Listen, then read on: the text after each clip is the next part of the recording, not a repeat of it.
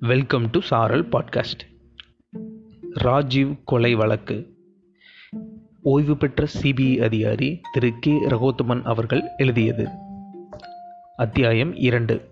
சந்தேகங்களும் சங்கடங்களும். திமுக மீது நாம் ஏன் சந்தேகப்படக்கூடாது? முதல் சந்தேகம் அவர்கள் மீதுதான். தமிழ்நாட்டில் இன்றைக்கு ராஜீவ்காந்தியை எதிர்க்கக்கூடியவர்கள் வெறுக்கக்கூடியவர்கள் வேறு யார் இருக்க முடியும்? அரசியல் விரோதம் எளிய காரணம் போதாது. வடநாட்டு அதிகாரிகள் உரத்த குரலில் பேசிக்கொண்டிருந்தார்கள் அப்போதைக்கு கிடைத்த எளிய ஆதாரங்கள் எடுத்து வீசப்பட்டன. அதே மே இருபத்தி ஒன்றாம் தேதி அதே ஸ்ரீபெரும்புதூரில் நடக்கவிருந்த கலைஞர் கருணாநிதியின் பொதுக்கூட்டம் சற்றும் முன்னறிவிப்பின்றி அது அன்றைய தினம் காலை சடார் என்று ஒத்திவைக்கப்பட்டது. கலைஞரின் ஸ்ரீபெரும்புதூர் வருகை தவிர்க்கப்பட்டது. அன்றைய திமுகவின் முக்கிய நபராக இருந்த வைகோவின் விடுதலை புலிகள் நெருக்கம் அவர் கள்ளத்தோணி ஏறி இலங்கைக்கு சென்று வந்தது. தமிழகத்தில் இலங்கை போராளிகளுக்கு அளிக்கப்பட்டு கொண்டிருந்த முக்கியத்துவம் அரசாங்க உதவிகள் இன்ன பிற அபத்தம். விடுதலை புலிகள் இதை செய்திருக்கவே மாட்டார்கள். பல அதிகாரிகள் அடித்துச் சொன்னார்கள். அவர்களுக்கு நோக்கம் இருக்காது. ஆனால் திமுகவுக்காக செய்திருக்கலாம் அல்லவா? வாய்ப்பே இல்லை. இது சிஏஏவின் திட்டமிட்ட சதி. இருக்காது. இத்தனை தைரியம் மொசாட்டுக்குத்தான் உண்டு. அதெல்லாம் இல்லை. இது உல்ஃபா அல்லது காஷ்மீர் இயக்கங்கள் ஏதாவது திட்டமிட்டிருக்கும். தெற்கே யாருக்கும் இத்தனை துணிச்சல் கிடையாது. இங்கே ராஜீவுக்கு விரோதிகள் யாரும் கிடையாது. கொலை செய்யும் அளவு விரோதம். பாராட்டத்தக்க சம்பவங்கள் எதுவும் நடக்கவில்லை. இலங்கை இயக்கங்களை சந்தேக லிஸ்டிலிருந்து முதலில் தூக்குங்கள். அவர்கள் ஒருபோதும் இந்தியாவை பகைத்து கொள்ள விரும்ப மாட்டார்கள். அதுவும் தமிழ்நாட்டில் இப்படியொரு காரியம் செய்வது தற்கொலைக்கு சமம் என்பது அவர்களுக்கு தெரியும். தவிரவும் தமிழ்நாட்டில் இபிஆர்எல்எஃப் போன்ற இலங்கை இயக்கங்களை இந்தியாவை வலுவாக ஆதரிப்பவை. மத்திய அரசுக்கும் நெருக்கமாக இருந்தவை. அப்படியொரு அபாயம் புலிகளால் உண்டு என்றால் நிச்சயம் அவர்கள் மூலம் தெரிய வந்திருக்கும். புலிகள் பேச்சே வேண்டாம். வெறும் நேர விரயம் மற்ற கோணங்களை நாம் அலசுவோம்.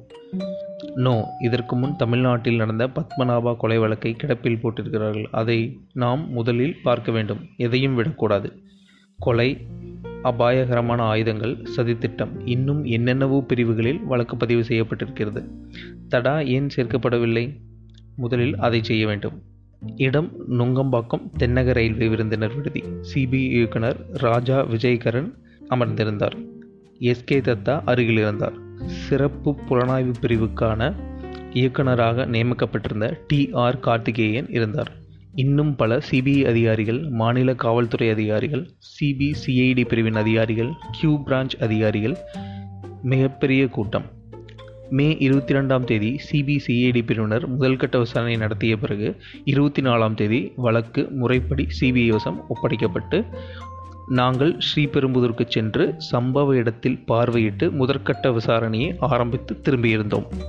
யார் செய்திருப்பார்கள் அனைவர் மனத்திலும் ஒரே கேள்வி. அவரவர் யூகங்கள் வெளிப்பட்டு கொண்டிருந்தன. நான் அமைதியாக உட்கார்ந்து கவனித்துக் கொண்டிருந்தேன். புலனாய்வில் யூகங்களுக்கு அவ்வளவாக முக்கியத்துவம் கொடுக்காமல் தடயங்களின் அடிப்படையில் செயல்படுவது. முடிவை கண்டடைய சிறந்த வழி என்பது பனிக்காலத்தில் எப்போதும் நான் கடைப்பிடித்த வழி. யூகிப்பது முழு தவறல்ல ஆனால் யூகமே அபிப்பிராயமாக மாறிவிடும் அபாயம் இருக்கிறது. நமது சுய அபிப்பிராயம் சேர்ந்துவிட்டால் வழக்கின் நிறம் நாம் விரும்பும்படியாக உருமாறத் தொடங்கிவிடும். இது உண்மையை கண்டுபிடிக்கும் பாதையில் பெரிய தடைகளை உருவாக்கக்கூடியது. எனவே அத்தகைய யூகங்களுக்கு நான் இடம் கொடுக்கவில்லை என்று எனக்குள் சொல்லிக்கொண்டேன். வழக்கின் தலைமை புலனாய்வு அதிகாரி என்னும் முறையில் புலனாய்வை தொடங்குவதுதான் நான் செய்ய வேண்டிய முதல் பணி. தடாவை சேர்ப்பதா இல்லையா என்பதெல்லாம் பிறகுதான் என்று முடிவு செய்து கொண்டேன். முன்னதாக சிபிஐ குழுவினர் இருபத்தி மூணாம் தேதி ஸ்ரீபெரும்புதூர் சென்றிருந்த போது பொதுக்கூட்ட மைதானம் போர்க்களம் மாதிரி இருந்தது. ஆங்காங்கே எரிந்த மிச்சங்கள் சிதறிய பொருள்கள் குப்பைகள் பதறி ஓடிய மக்களின் காலடி தடங்கள் எல்லாம் முடிந்து விட்டதற்கு சாட்சியாக காவலுக்கு இருந்த போலீசார். பதினெட்டு பேர் இறந்திருந்தார்கள். காயமடைந்தவர்கள் எத்தனை பேர் என்று சரியாக தெரியவில்லை. ஸ்ரீபெரும்புதூர் காவல் நிலையத்தில் இன்ஸ்பெக்டர் மதுரம் வழக்கு பதிவு செய்து முதல் தகவல் அறிக்கை அளித்திருந்தார். படுகொலை நடவடிக்கை ராஜீவ் உள்ளிட்ட பதினெட்டு பேரின் மரணம் காயமடைந்தவர்கள் எண்ணிக்கை ஆகியவை மட்டுமே அதில் இருந்தன மேல் விவரங்கள் ஏதும் கிடையாது. முன்னதாக தடய அறிவியல் துறை வல்லுநர் டாக்டர் சந்திரசேகர் சம்பவ இடத்துக்கு சென்று நிறைய ஆதாரங்களை சேகரித்திருந்தார். பயன்படுத்தப்பட்ட வெறிபொருள் ஆர்டிஎக்ஸ் என்பது தெரிய வந்திருந்தது. தவிரவும் இறந்தவர்கள் உடலிலிருந்து எடுக்கப்பட்ட சிறிய இரும்பு குண்டுகள் ஒரு ஒன்பது வோல்ட் பேட்டரி ஒயர் துண்டுகள் என்று கிடைத்தவற்றை வைத்து தொகுத்தால் திட்டமிட்ட மனித வெடிகுண்டு தாக்குதல் மாதிரி தெரிந்தது. வலுவான தாக்குதல். அங்கிருந்து புறப்பட்டு காஞ்சிபுரம் சென்றோம். அங்கே அரசு பொது மருத்துவமனையில் இறந்தவர்களின் உடல்களை வைத்திருந்தார்கள். அங்கே ஒரு பெண்ணின் சடலம் இருந்தது. முற்றிலும் சிதைந்து போயிருந்த சடலம். பார்க்க முடியாமல் பார்த்து கொண்டிருந்தோம். நான்கு உறுப்புகளைத்தான் சற்றே ஒழுங்காக அடையாளம் காண முடிந்தது. தலை இடது கை மற்றும் இரு தொடைகள். நெற்றியில் பொட்டு வைத்திருந்தாள். கருகருவென்று நீண்ட தலைமுடி நல்ல கருப்பான அந்த பெண் தீயில் மேலும் கருகியிருந்தாள். பார்த்து கொண்டே இருந்த இயக்குனர் விஜயகரன் சட்டென்று அந்த தொடைகளை பாருங்கள். இந்த அமைப்பும் இறுக்கமும் கண்டிப்பாக இவள் ஒரு தீவிரவாத இயக்கத்தில் பயிற்சி பெற்றவள் என்பதை சொல்கின்றன என்றார். எவ்வளவு உண்மை அவளது கருத்த தேகமும் அந்த கட்டுறுதியும் அவள் ஒரு தீவிரவாதி. அதே சமயம் நிச்சயமாக காஷ்மீர் அல்லது வட கிழக்கு மாகாண பெண் அல்ல என்பதை அப்போதே எங்களுக்கு சொல்லிவிட்டது. ராஜீவின் உடலை பிரேத பரிசோதனை செய்த டாக்டர் சொன்ன விவரங்கள் தடய அறிவியல் துறையினர் தெரிவித்திருந்த விவரங்களுடன் ஒத்துப்போயின. உடலெங்கும் அந்த உலோகத் துண்டுகள் துளைத்திருந்தன. மூளை சிதறியிருந்தது. கபால எலும்புகள் நொறுங்கியிருந்தன. உடல் பாகங்கள் பெருமளவு சிதைந்து போயிருந்தன. சரி வேறென்ன ஆதாரங்கள்? ஒரு சினான் கேமரா. சம்பவ இடத்தில் கிடைத்ததாக சொன்னார்கள். ஆனால் உருப்படியாக உள்ளே ஒன்றுமில்லை என்று முதலில் சொல்லிவிட்டார்கள். ஸ்ரீபெரும்புதூரில் பிரிண்ட் போட வசதி இல்லாதபடியால் சுங்குவார் சத்திரத்திற்கு எடுத்துச் சென்று அங்கும் முடியவில்லை. சென்னைக்குத்தான் கொண்டு போயாக வேண்டும் என்று சொல்லப்பட்டிருந்தது.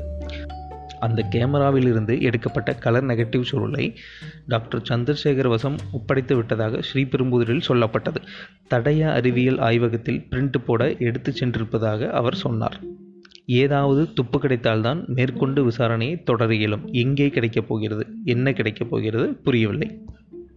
மறுநாள் இருபத்தி நாலு மே ஹிந்து நாளிதழில் ஒரு புகைப்படம் வெளியாகியிருந்தது.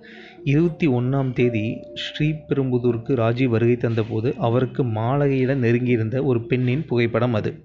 ஆரஞ்சு நிற சல்வார் கம்மீஸ் அணிந்திருந்த பெண். அருகே வேறு இரண்டு பெண்களும் இருந்தார்கள். அவர்கள் அனைவரும் சம்பவ இடத்திலேயே இறந்தவர்கள் அந்த கணம் வரை சிபிசிஐடிக்கே வந்திடாத படம் அதற்குள் எப்படி இந்து பத்திரிகைக்கு சென்றது? குழப்பமும் அதிர்ச்சியுமாக இருந்தது. மீண்டும் அடுத்த அத்தியாயத்தில் சந்திக்கலாம். நன்றி.